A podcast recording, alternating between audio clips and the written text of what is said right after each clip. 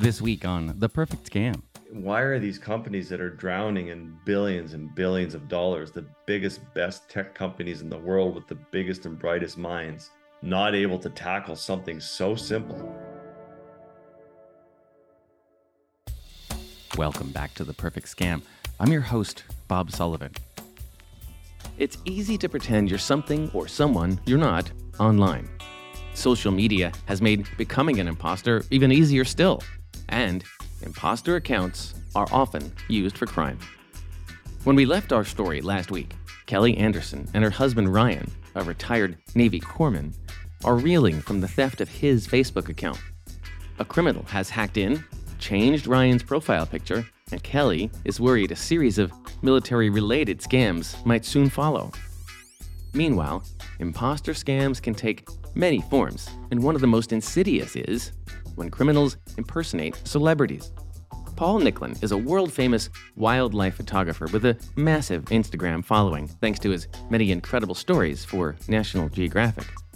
He faces a near constant stream of imposters, and he just can't seem to get social media companies interested in fixing the problem. In Paul's case, his imposters have stolen thousands of dollars from fans who think they are donating to his causes or carrying on a romantic relationship with the famous photographer. To make things worse, both Kelly and Paul have reported imposter accounts to Facebook and been told those fake accounts aren't violating the terms of service. So before we find out what happens to Kelly and Ryan, let's go back to Paul and see just how frustrated he is it's still so cathartic to block and report these people but it seems like you're you're blocking and reporting into a void they run it through some algorithm and you know unless there's proof or whatever they they don't shut it down and uh, it, it's just going to get worse and worse and worse for everybody if, if if it's not dealt with but yeah i'm glad you're i'm glad you're digging deeper into this and i appreciate you guys taking this on we need we need to start peeling back the layers of this problem and i don't want to have to give up on social media but i'm getting pretty close why is the problem of imposters so hard to solve? It's certainly not new. The New York Times did a big expose on this problem six plus years ago, and it seems like it's only gotten worse. How does that make you feel? Yeah, it's, it's I just don't know. I mean, it makes me feel terrible, obviously, but why are these companies that are drowning in billions and billions of dollars, the biggest, best tech companies in the world with the biggest and brightest minds, not able to tackle something so simple. You know, why can they not put some code on every account that there's only one and true you? I mean, the check mark was supposed to help, but obviously it's not. I mean, these scammers should get flagged the second that something comes up. Instagram does seem to be floundering a little bit. It's not what it used to be, but still, it it still makes no sense that with the greatest minds in the world can't write a bit of code that that makes these imposters traceable and held accountable you know it's just but i'm i'm not a tech guy i'm an artist i'm a photographer i don't know any of this stuff but i'm just shocked that it can't be dealt with more more simply. Back in 2018 when the new york times ran that story here's what facebook told the newspaper quote we take the reports really seriously. We're not going to get it 100% right every time obviously. When we asked Meta, Facebook's parent company, about our story, the firm sent us a statement that read, in part, quote, Scams, fraud, and abuse aren't new challenges. They happen online and offline and across the entire technology industry.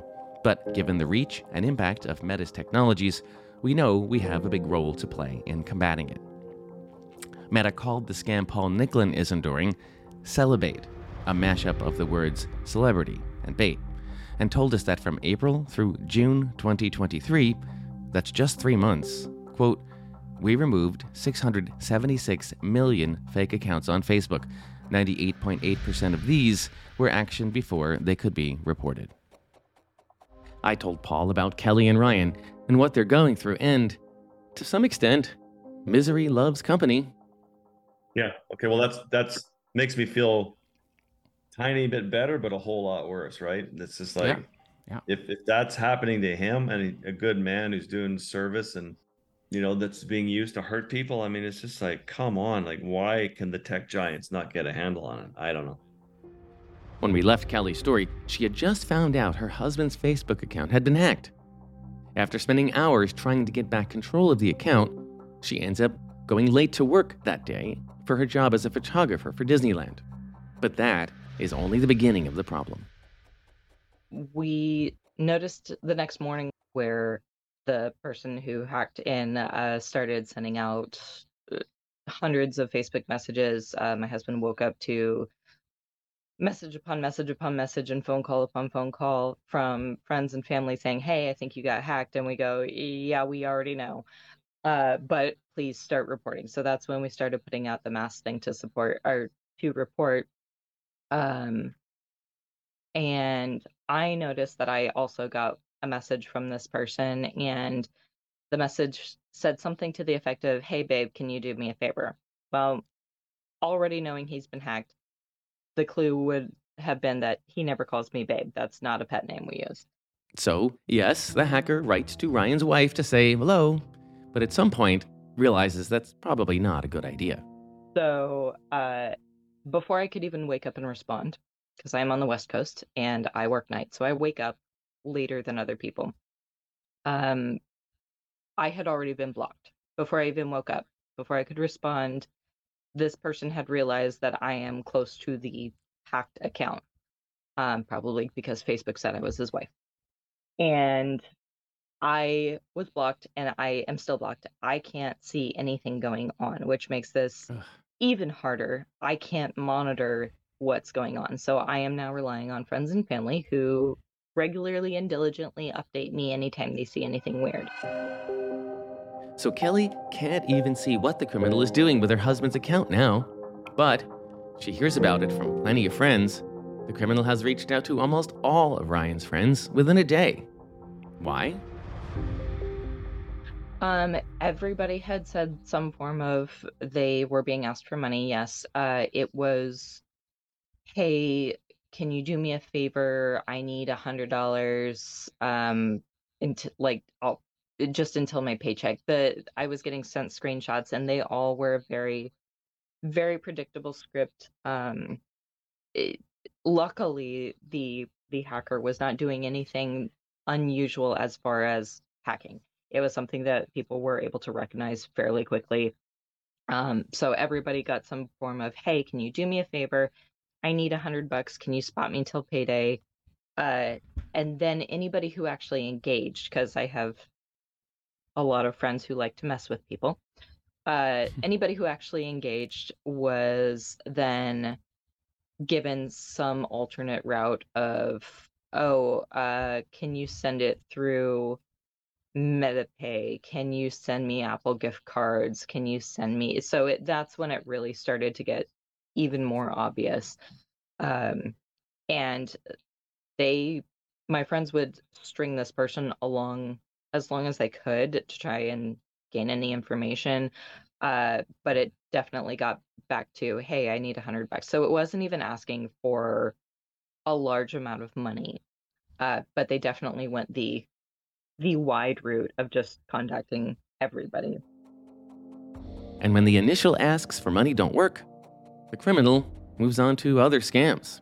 Not direct messages, public postings then there was a post trying to sell a car and then shortly after that the next day there was a post trying to sell french bulldog puppies fortunately most of kelly's friends pick up on what's happening right away and report the scam messages and posts to facebook but that doesn't have the intended effect um and so those two uh, posts were also individually reported by several people, and I got a response from one person saying that those specific posts had been taken down, but still nothing had been done about the account itself.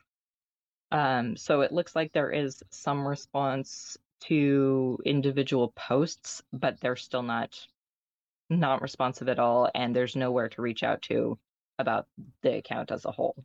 And then the hack becomes even more personal. And at one point, they actually contacted my son through his Messenger Kids account.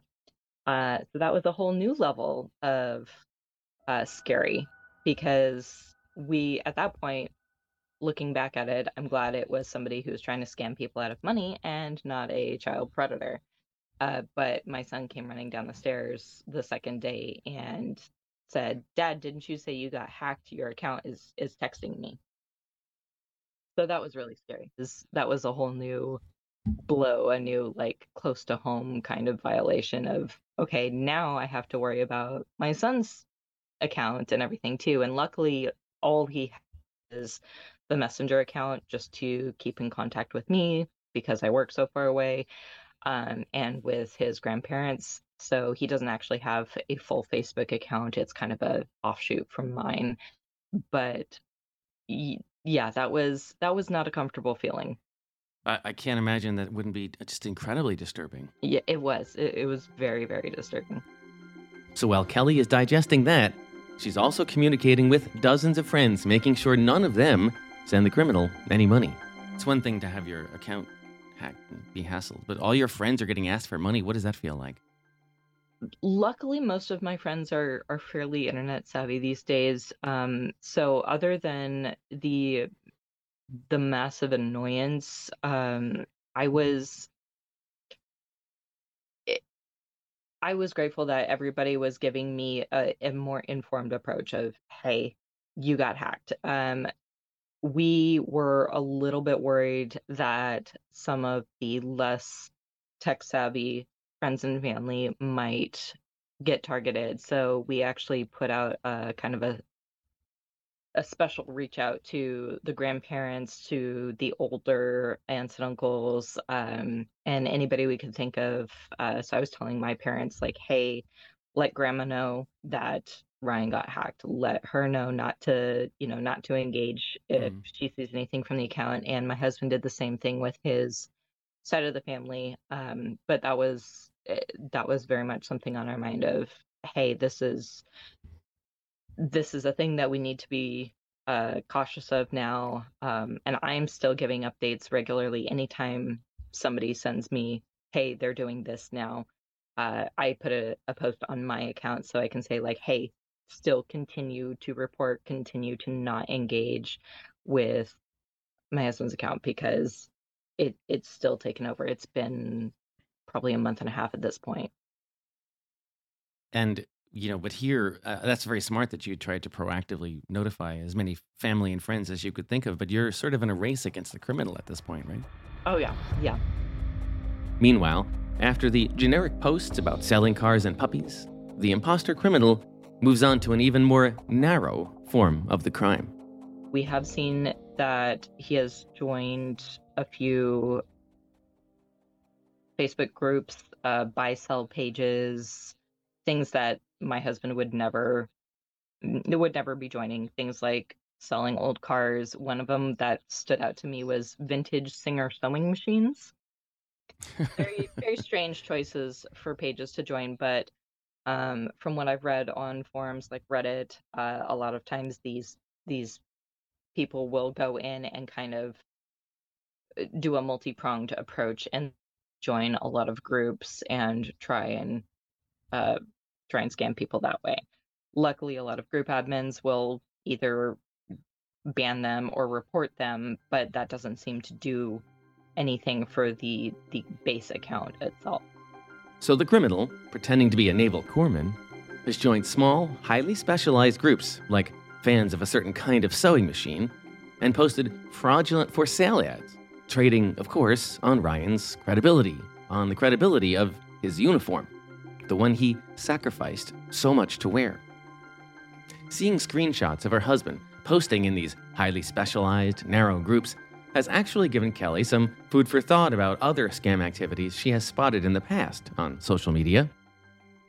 Seeing the prevalence of how many times that happens that I see, and now knowing the the flip side of it, um, mm. it's it's weird because in my head something has shifted that oh it's it's not that person that's doing this. This person is in all likelihood a, a victim of hacking and their account has been hijacked and they're they're going around doing this so i i've always had this kind of ick factor when i see people you know trying to sell animals and things online and um there has definitely been a shift of like, oh, that person, that literal name that I'm seeing is very much likely not that person. They are they are probably another victim.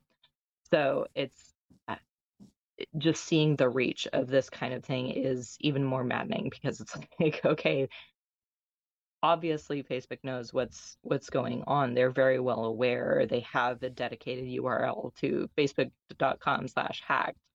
Um, but they don't actually offer any help for the number one most crippling thing that happens on their website. Well, you know, and you bring up another sort of victim in this situation, which I hadn't really considered. Um, so there are people in groups probably right now who think ill of your husband because they see these posts and they say, "Well, I know that's a scam. He's a jerk, right?" Yeah. And and maybe and you'll never know. You'll never be able to defend yourself. Exactly. Yeah, and it's it's more maddening because that current profile picture that he has, the most recent one that they updated, which is not a recent photo, it's a 10 year old photo, is him in uniform um, with his with his dad and his younger siblings who were very much children in that photo. They were like four and eight years old. So um, it it very much looks like it, you know it puts a bad name on on his face, which to the internet at large, he's a faceless stranger. He he doesn't mean anything to most people. Uh, but to have that uniform on there is another layer of um, you know, people who already think ill of the military or the people in the military. That's giving them another excuse of, you know, negative negative things to say, negative things to think, and yeah, it, there is that aspect of for the longest time I didn't even consciously realize what I was that I was doing it, but when I did see scammers on uh, Facebook groups and things like that, in my head they weren't hacking victims; they were the scammers themselves. I was going, oh, you know, these people are they don't even care; they're trying to scam people, blah blah. And I never actually sat and thought about it and went, oh, that's probably not even them. But now now I'm aware. The incident, of course, only adds to the paranoia that Kelly feels, and she spends the next several weeks changing every password on every account in her life and trying to figure out how she would recover other important accounts if she's hacked. Yeah, I mean it it was definitely one of those things that was yeah, I've been meaning to do all of this for months. Now it's now I'm being forced to. And uh, admittedly, some of the force was just coming from myself. It's from internal anxiety about it. But but you say that like it's not real. You just went through it. It's very real. It is a very real threat. So um and then knowing that an account so close to mine was was hacked that automatically makes me a target um that makes me more likely to be a target because there's a successful hacked account in my house um or in my household i should say. So yeah there is definitely this sense of somebody breathing down your neck like just waiting to target you instead and the um the kind of faceless crime that you know internet hacking is has become tangible. She feels like someone is breathing down her neck. Anyone would. But she also feels like she isn't getting the help she should with this impersonation nightmare. Yeah, absolutely. I mean, there's there's no uh, you know there's no business advantage to Facebook helping uh, the everyday person. Um, it it which is kind of untrue. I don't know where the cost benefit analysis lies on that, but they sh- they should absolutely be doing something, even if it was an inbox that you could email and they got back to you in two months or three months or six months. There would at least be some hope and some reason to say, okay, I and they must have a huge volume of this, but they're trying. Right now, they're just not trying.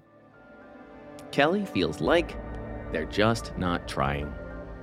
Kevin Long, who you also heard from in the first part of this episode, agrees with Kelly. You might remember he runs a company named Social Imposter, which gets paid by celebrities who are trying to get imposter accounts shut down or trying to get help recovering a hacked account. Here's my question for you and your business. I mean, your business exists because they're not doing enough to remove imposter accounts. Would you agree? Yes, absolutely. And when I asked Kevin, who's been doing this for more than a decade, what Kelly could do, what hope she and Ryan might have to recover from this hacked account, he wasn't optimistic. I, I, I don't have a good answer for you because I, I could tell you what I would have done two years ago, mm-hmm. but now they don't seem to have a way to resolve those type of issues that's effective. I mean, she could spend a lot of money having me try to fix it, but in the end, my uh, my results on those cases like that have gone down as far as being successful in trying to remove those unless that account was verified to start with. If Ryan's account wasn't verified to start with, which for most people costs $11.99, the odds he can recover the account are basically zero. Especially, Kevin says, because of recent changes at Meta that involve the use of artificial intelligence. The, the ability to find the right person at Facebook or Instagram to resolve that has significantly diminished as they have they have reduced the number of people that are in the, the departments that handled those types of things because they've replaced them with the AI that's supposed to be resolving these issues before they happen and they don't. You know it just it doesn't work. And very rarely i should say i can't say it, i can't categorically say it doesn't work but i can say i've seen very few cases where something like this is able to be resolved at all i mean it's a you're very lucky if you find someone that will be able to resolve this issue without spending a ton of money right now. And it's unfortunate. And the more that they go to automating the reporting process, the less effective it is. And it used to be that you would report it to, and a person would review it. And now it's re- reviewed by um, their AI, their automated intelligence system, and when you program AI, yeah, it learns over time. But initially, if something's off just a little bit, it kicks those accounts and doesn't take them down. And so then you've got a list of things that are being still being used to commit fraud that there's really very little recourse to be able to have you know there's no there's not a, a plan b once you go mm-hmm. in and the AI kicks it, there's a plan B to have a human look at it. And they still need to have, in my opinion, they still need to have that human review option because, you know, in my case, I report hundreds of accounts a day for my clients. And inevitably there's, you know, a dozen accounts that get by the AI that don't don't the AI for one reason or another doesn't kick it. They don't like the picture and the profile. They can't see, you know, the the name is spelled just a little bit off, so it doesn't meet their criteria uh, on the AI. But in reality, if someone would look at it, common sense would kick in and be like, "Oh yeah, this is this is a, a bad account. We should get rid of this." So I think as they rely more and more on AI and less on eyeballs to take care of the problem, it is not, uh, you know, in theory, you're getting, you're more effective because you're handling a larger volume. But in reality, they are missing a fair number of accounts because the AI hasn't learned yet to accept things that are just a little bit off one way or another. Are you 55 plus? There are many ways your community could use your help. As an AmeriCorps Seniors Volunteer, you can put your skills to work for the causes you care about, whether that's by becoming a companion for an older adult, or a foster grandparent for a child, tutoring students, joining a disaster response effort, or fulfilling another interest. Choose how, where, and when you want to volunteer, starting at just a few hours a month. This is your moment to make a positive impact on your community and get back so much more in return. Visit AmeriCorps.gov slash your moment today.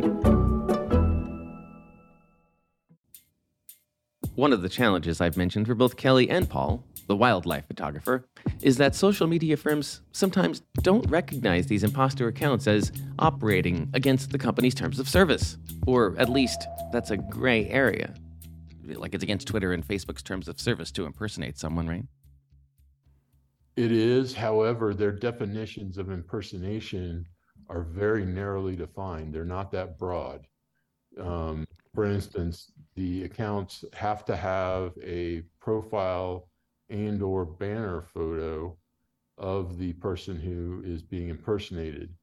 Uh, if you have a, an account that's an avatar, for example, just the plain old, um, you know, the face back or the, the outline of the of their standard account where there's no profile picture and that person has copied the bio, the content, the name of the person they're impersonating, technically that does not violate their terms of service. And those are the mm-hmm. types of accounts that they're using. Now, most of the time they use accounts that do have photos on them and they've taken the photos from somewhere on the internet or even straight from from Facebook or Twitter themselves they do that. So it does, yes, it does violate the terms under most parameters, but if they don't, um, if they do something that's a little bit off, like they'll misspell the name intentionally by one letter, or they'll use a one instead of an L, or an uh, three instead of an E. If you're not paying close attention and you just kind of glance at it, you don't notice maybe that the account is off just a little bit um, then then it doesn't violate. Or they can say they're a fan page, or they're a parody page, or they're a unofficial page, and they put that somewhere in the about section that no one ever reads.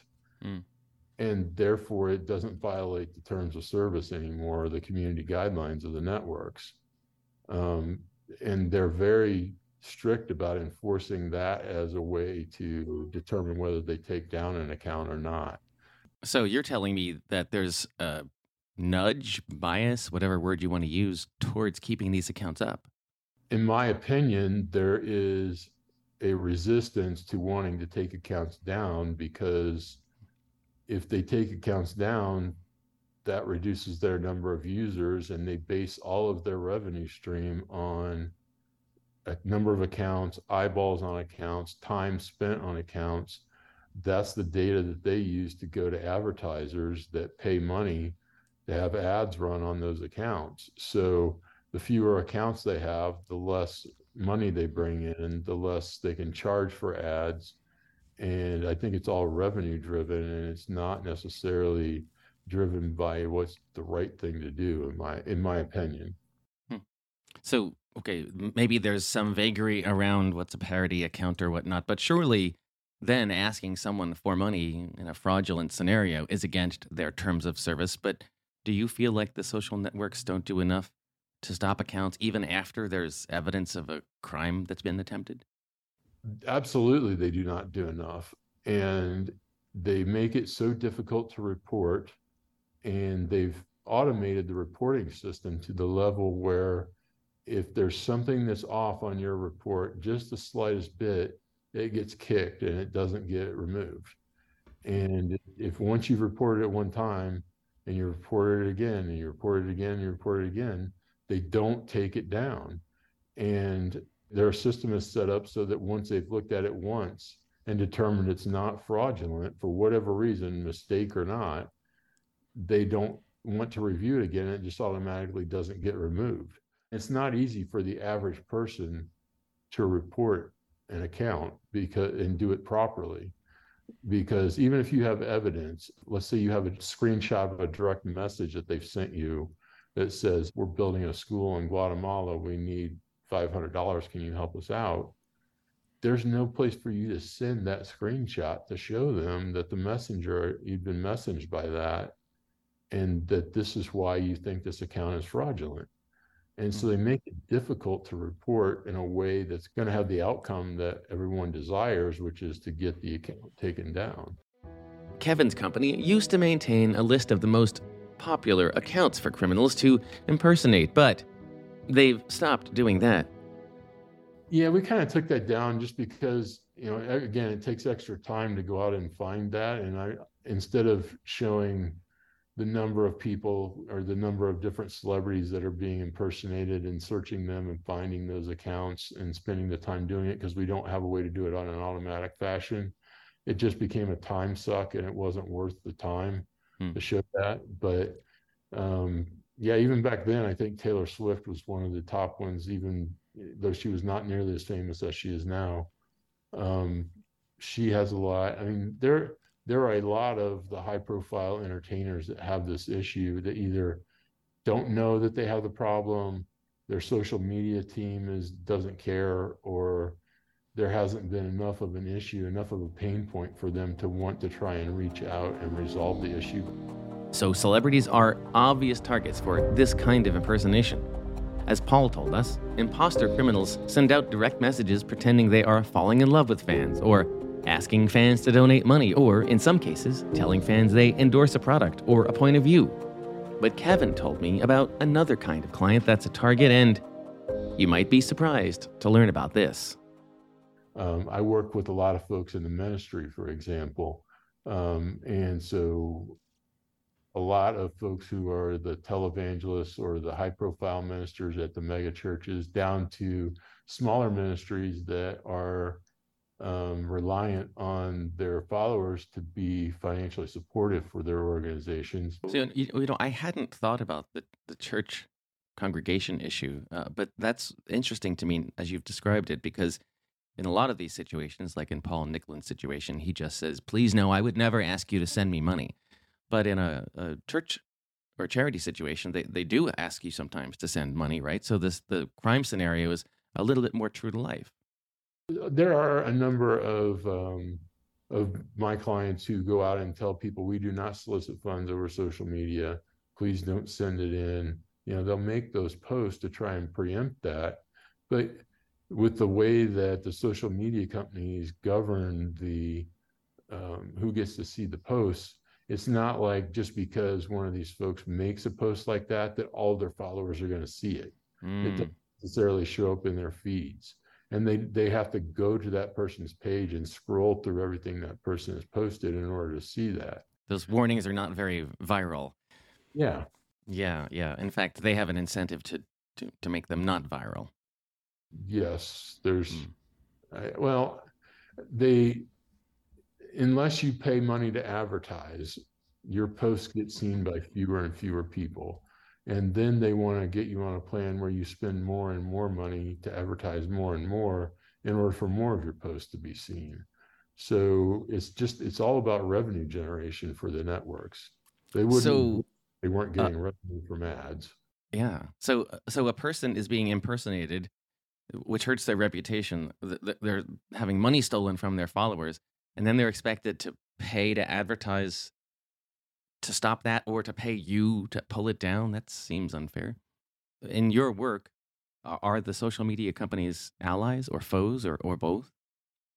That's a good question and it's a tough question to answer because they outwardly they you know they've got it in their policy that you can't do it. Um, the enforcement of that policy is um, uh, sketchy at best, let's say, or inconsistent, maybe is a better word, inconsistent at best. You know, in my mind, if I were the networks, I would be bending over backwards to help me do what I'm doing because it doesn't cost them any money, right? My clients are the ones paying.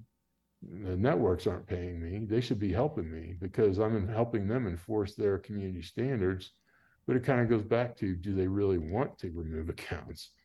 And yeah you know, My head is spinning on the fact, like, well, the first thing I had written down, which we've already run past, was why should people pay you? Shouldn't shouldn't they just take your bill and hand it to Facebook and make Facebook pay if they if they could? It's uh, yeah. I mean, you don't have to answer that question.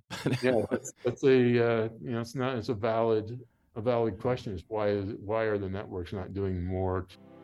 Especially because clearly the criminals are doing more. I, I, think a lot of people might have encountered this and not even realized it. Uh, on Facebook, for example, I will occasionally get a friend request for someone and I'll think, wait a minute, aren't we already friends? But I'm not really sure.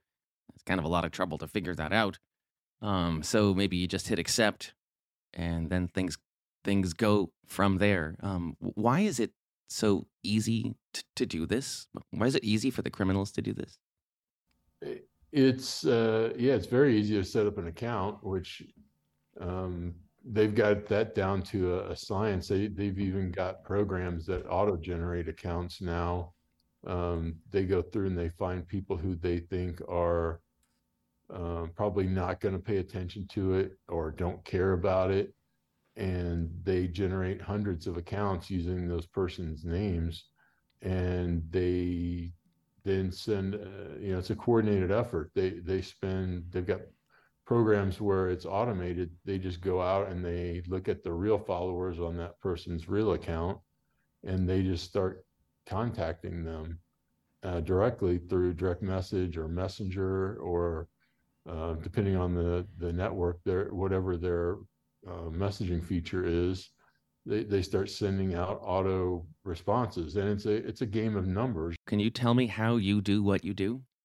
Yeah, a lot of it's proprietary, but you know, and the the simple way that I do it is I identify, you know, my clients tell me what their real accounts are. I whitelist those, and then any new accounts that come up uh, on those networks that are not on my whitelist, I find and I report to the networks through my various channels that I have that are um, allowing me to report accounts in mass instead of one-offs. And you know, they I do that every day, seven days a week. And so you have some way of monitoring for for new accounts, and then you report them as soon as you can. Yep, that's exactly right. And I I don't get all of them because they're clever with how they spell their names, or um, you know, if they're one letter off, it doesn't necessarily show up. It also depends on your location in the country as to what accounts show up. So, you know, I, I, always tell my clients I'm not 100%, I'm about 99.9% on finding and removing them. And they're very understanding of that. And they're more likely to find them, the ones that I miss in particular, because someone of the 26 million followers they have is going to be interacting with that person and they may report it to the the individual being impersonated who then in turn sends it to me and I get it taken care of. So it's a you know it's a, a daily game of whack-a-mole and no sooner do you take them down i mean i could search 24 7 and i would find i could take down everything that i found and five minutes later there could be 10 more accounts up that sounds a little bit on the maddening side i must say yeah it is and that game of numbers became tilted in the criminals favor ironically after the big cambridge analytica scandal a few years ago if you don't remember that, Facebook had said it wasn't sharing data with outside companies, but sold access to Cambridge Analytica anyway. Data that was ultimately used to target voters in the 2016 elections. Facebook ended up paying a record $5 billion fine to the Federal Trade Commission after that.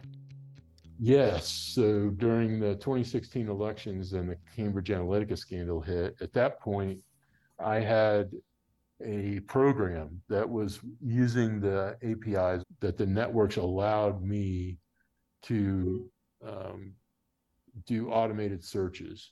So the searches that we had with the software that we built would contact Facebook, would contact Twitter, would contact YouTube, contact all the networks and, and say, okay, I need a list of everybody named Kevin Long. And it would return all of the accounts that came back under that username. When Cambridge Analytica hit, they had misused their access uh, that they were granted through the APIs. And so Facebook, probably rightly so, did a review of everybody who had access to their APIs and shut it down during the review. So what do you do now? Now you're not able to automa- automatically search.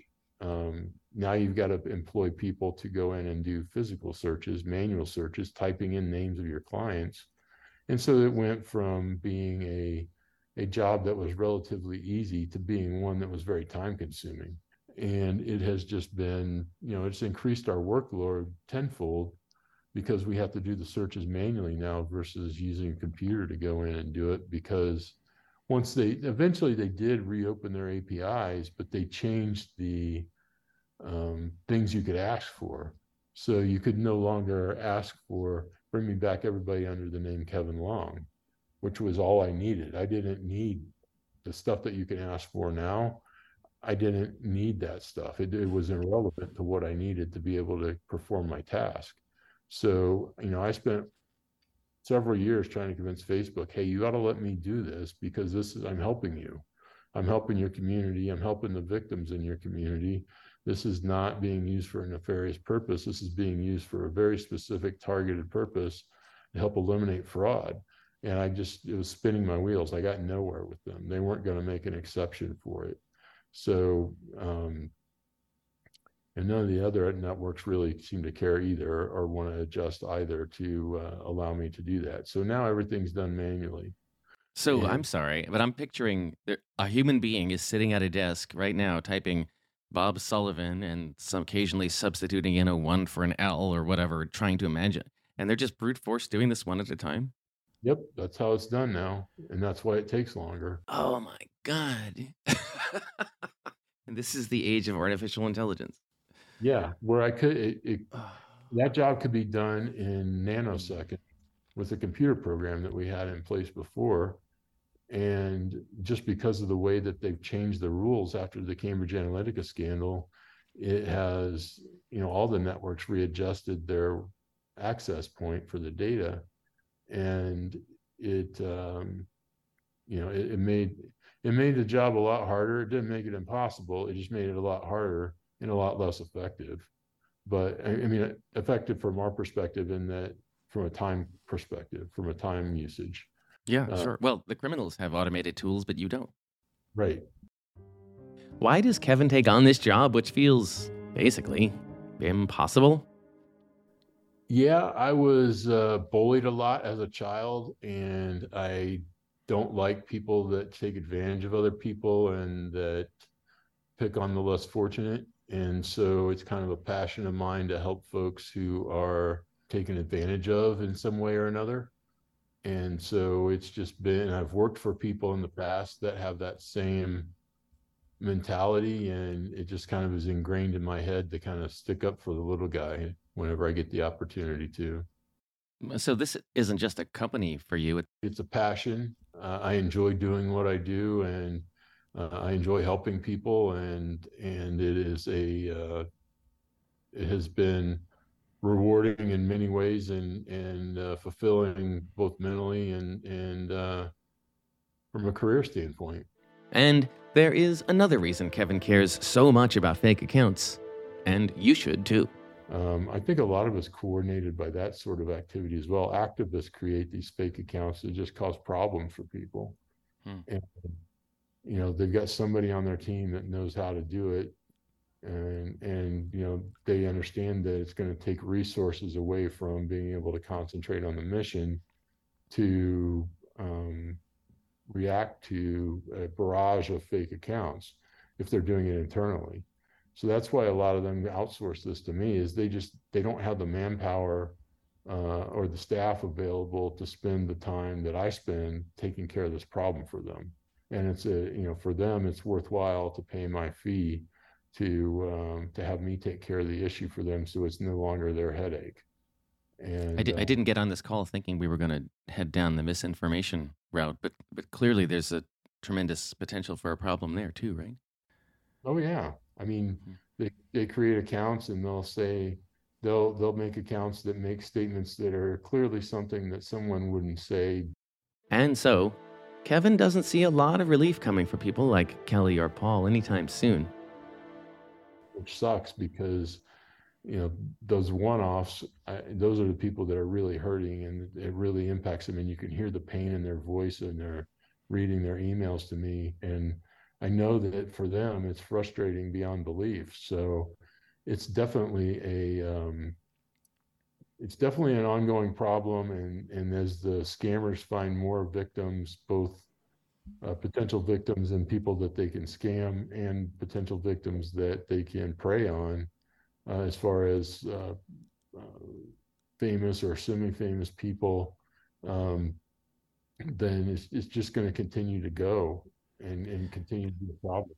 There's some piece of me, if I stretch, that can understand why it's hard for Facebook to say, pick between, you know, you're the real person, you're the imposter. But if if I send Facebook, look, here's here's a crime happening right now. It's shocking to me that they don't stop the crime in progress. They probably would tell you to contact law enforcement, and then, and then law, law enforcement is going to say, you know, if it doesn't involve millions of dollars or child porn, they, you know, it's not a priority for them. And it's unfortunate because people are, it's happening to more and more people. And, you know, in the end, I think it's probably going to drive people to stop using social media, which is kind of self defeating on the social media networks part because they will have created that problem for themselves because they refuse to try and resolve the issues or dedicate resources to resolve those issues because they feel like it's, you know, it's not important to them. The little guy is not important to them, even though the little guy is the one that makes up the bulk of their users that are actually, you know, seeing their ads and, and uh, clicking on their ads and paying their bills. Uh, but the system's not set up to help the little guy. You've been doing this now for a long time. Has this problem gotten worse or better? It's gotten worse as um, people have been able to create uh, bots to generate these accounts. Whereas in the old days, you used to have to physically create an account and do it. Now they've got computer programs that do it for them. So it's, you know, again, it's like I'm going into this battle with both arms and legs tied behind my back and squirming to try and fix it. Whereas I used to be able to fight them, you know, hand to hand on a little bit more level playing field. It's not level anymore. And not only are the criminals becoming more sophisticated, the networks are becoming less receptive to trying to resolve the issue. So it's it's an uphill battle and it's become more challenging to do it. An uphill battle for people like Kelly and Ryan who, when we last spoke, still hadn't regained control of his account. Okay, so what do you want Facebook to know about this? I don't know that uh, they don't know anything about it already, but I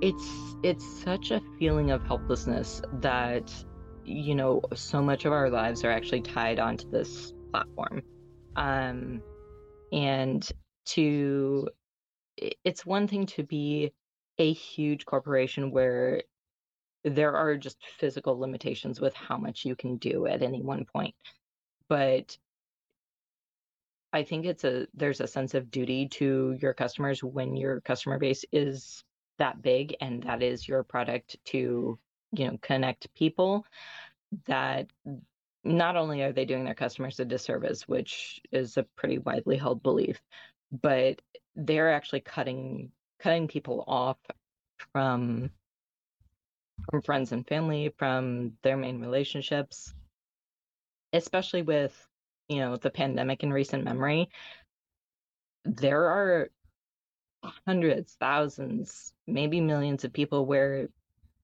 all of their interaction happens online. And making it so easy to cut somebody off from all of that is inexcusable really that is your product is to connect people and to not have any way to fix a situation like this, there's no excuse. But there is real consequence. The I think the biggest um, impact to me, even though it wasn't my account, was the sheer amount of mental exhaustion that uh, that happened because of it. I was thoroughly distracted at work for the first couple of days. Luckily, I am not, uh, you know, crunching numbers too much. But uh, when your job is interacting with the general public and keeping a smile on your face, that's very, very hard to do when something big is going on. So that was definitely uh, that was definitely difficult. I told Kelly that Kevin warned me there was little hope of a happy ending for her and Ryan. Yeah, and that's that's kind of the conclusion that we've gotten to as well. Um, at this point, my husband and I both agree that it, it would just be better for the account to be shut down entirely. Um, we've kind of given up on any sort of recovery options. And for celebrities like Paul Nicklen, well, he feels like the situation is pretty hopeless too. And he also feels like imposter incidents undo all the good that social media has done for him through the years. Oh, geez, this is to the point I almost stopped social media, but that's how I also make my living, you know. So it's it's it's tricky, and that's how we do our conservation work. So I don't want to give it up. There's a lot of beautiful things and a lot of benefits to social media, but this is one nasty downside for sure. 13 years ago, I'm like, I'm never going to get into Instagram. And then I all of a sudden I had access to the National Geographic feed. And then I think one day I got, I put up a narwhal in the Nat Geo post and I said, if you want to see how many, you know, what narwhals look like underwater, go to my feed. Well, I got 48,000 new followers in an hour. And that's when I was like, oh my goodness. And then when I launched my gallery in New York in 2017, I'm like, come on down and uh, meet me at my gallery in New York. Well, 3,000 people showed up, you know, we had violations of fire code and people were out in the street in the rain. I'm like, these are real people at the end of this. These are not just numbers and just like a, a, social media number race. These are real people who really care. People came in crying, people who wanted to give a hug, people who had questions, people who wanted to relate. And I'm like, so that's who I feel is at the other end of social media. And those are the people who are being predated upon by by by the scamming community and um, it's i'm i'm really hope that you keep digging deeper and you keep uh, pushing this along but thank you and the harsh truth is people have to look out for imposter scams for themselves right now i just i guess my message to the world is in this time of these big tech companies not doing their due diligence and doing you know taking protecting i guess you know protecting their base and their users, then it's up to us to really do the due diligence and and really protect ourselves. So if something even remotely sniffs or smells a little bit odd, know that it's a scam. You know, so I, I put up there in my masthead, I say it all the time. Um, I put it in my newsletters, I put it in emails that I will never write you a romantic or a, a, an email that solicits you for funding or for support or for love or you know it's just we have to constantly beat that drum. But scams are getting worse and on every platform on the phone on email on text you know we're it's it's become obviously a massive industry. We just all have to unfortunately go through life with our our cautious blinkers on and and just be very cognitive and cautious about about the crap that's going on out there. For The Perfect Scam, I'm Bob Sullivan.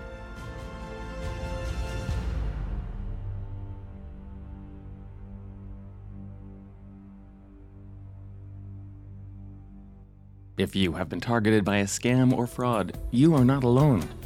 Call the AARP Fraud Watch Network helpline at 877 908 3360 their trained fraud specialists can provide you with free support and guidance on what to do next. Our email address at The Perfect Scam is The Perfect Scam Podcast at aarp.org, and we want to hear from you. If you've been the victim of a scam or you know someone who has, and you'd like us to tell their story, write to us or just send us some feedback. That address again is The Perfect Scam Podcast at aarp.org. Thank you to our team of scam busters Associate producer Annalie Embry, researcher Sarah Binney, executive producer Julie Getz, and our audio engineer and sound designer Julio Gonzalez. Be sure to find us on Apple Podcasts, Spotify, or wherever you listen to podcasts. For AARP's The Perfect Scam, I'm Bob Sullivan.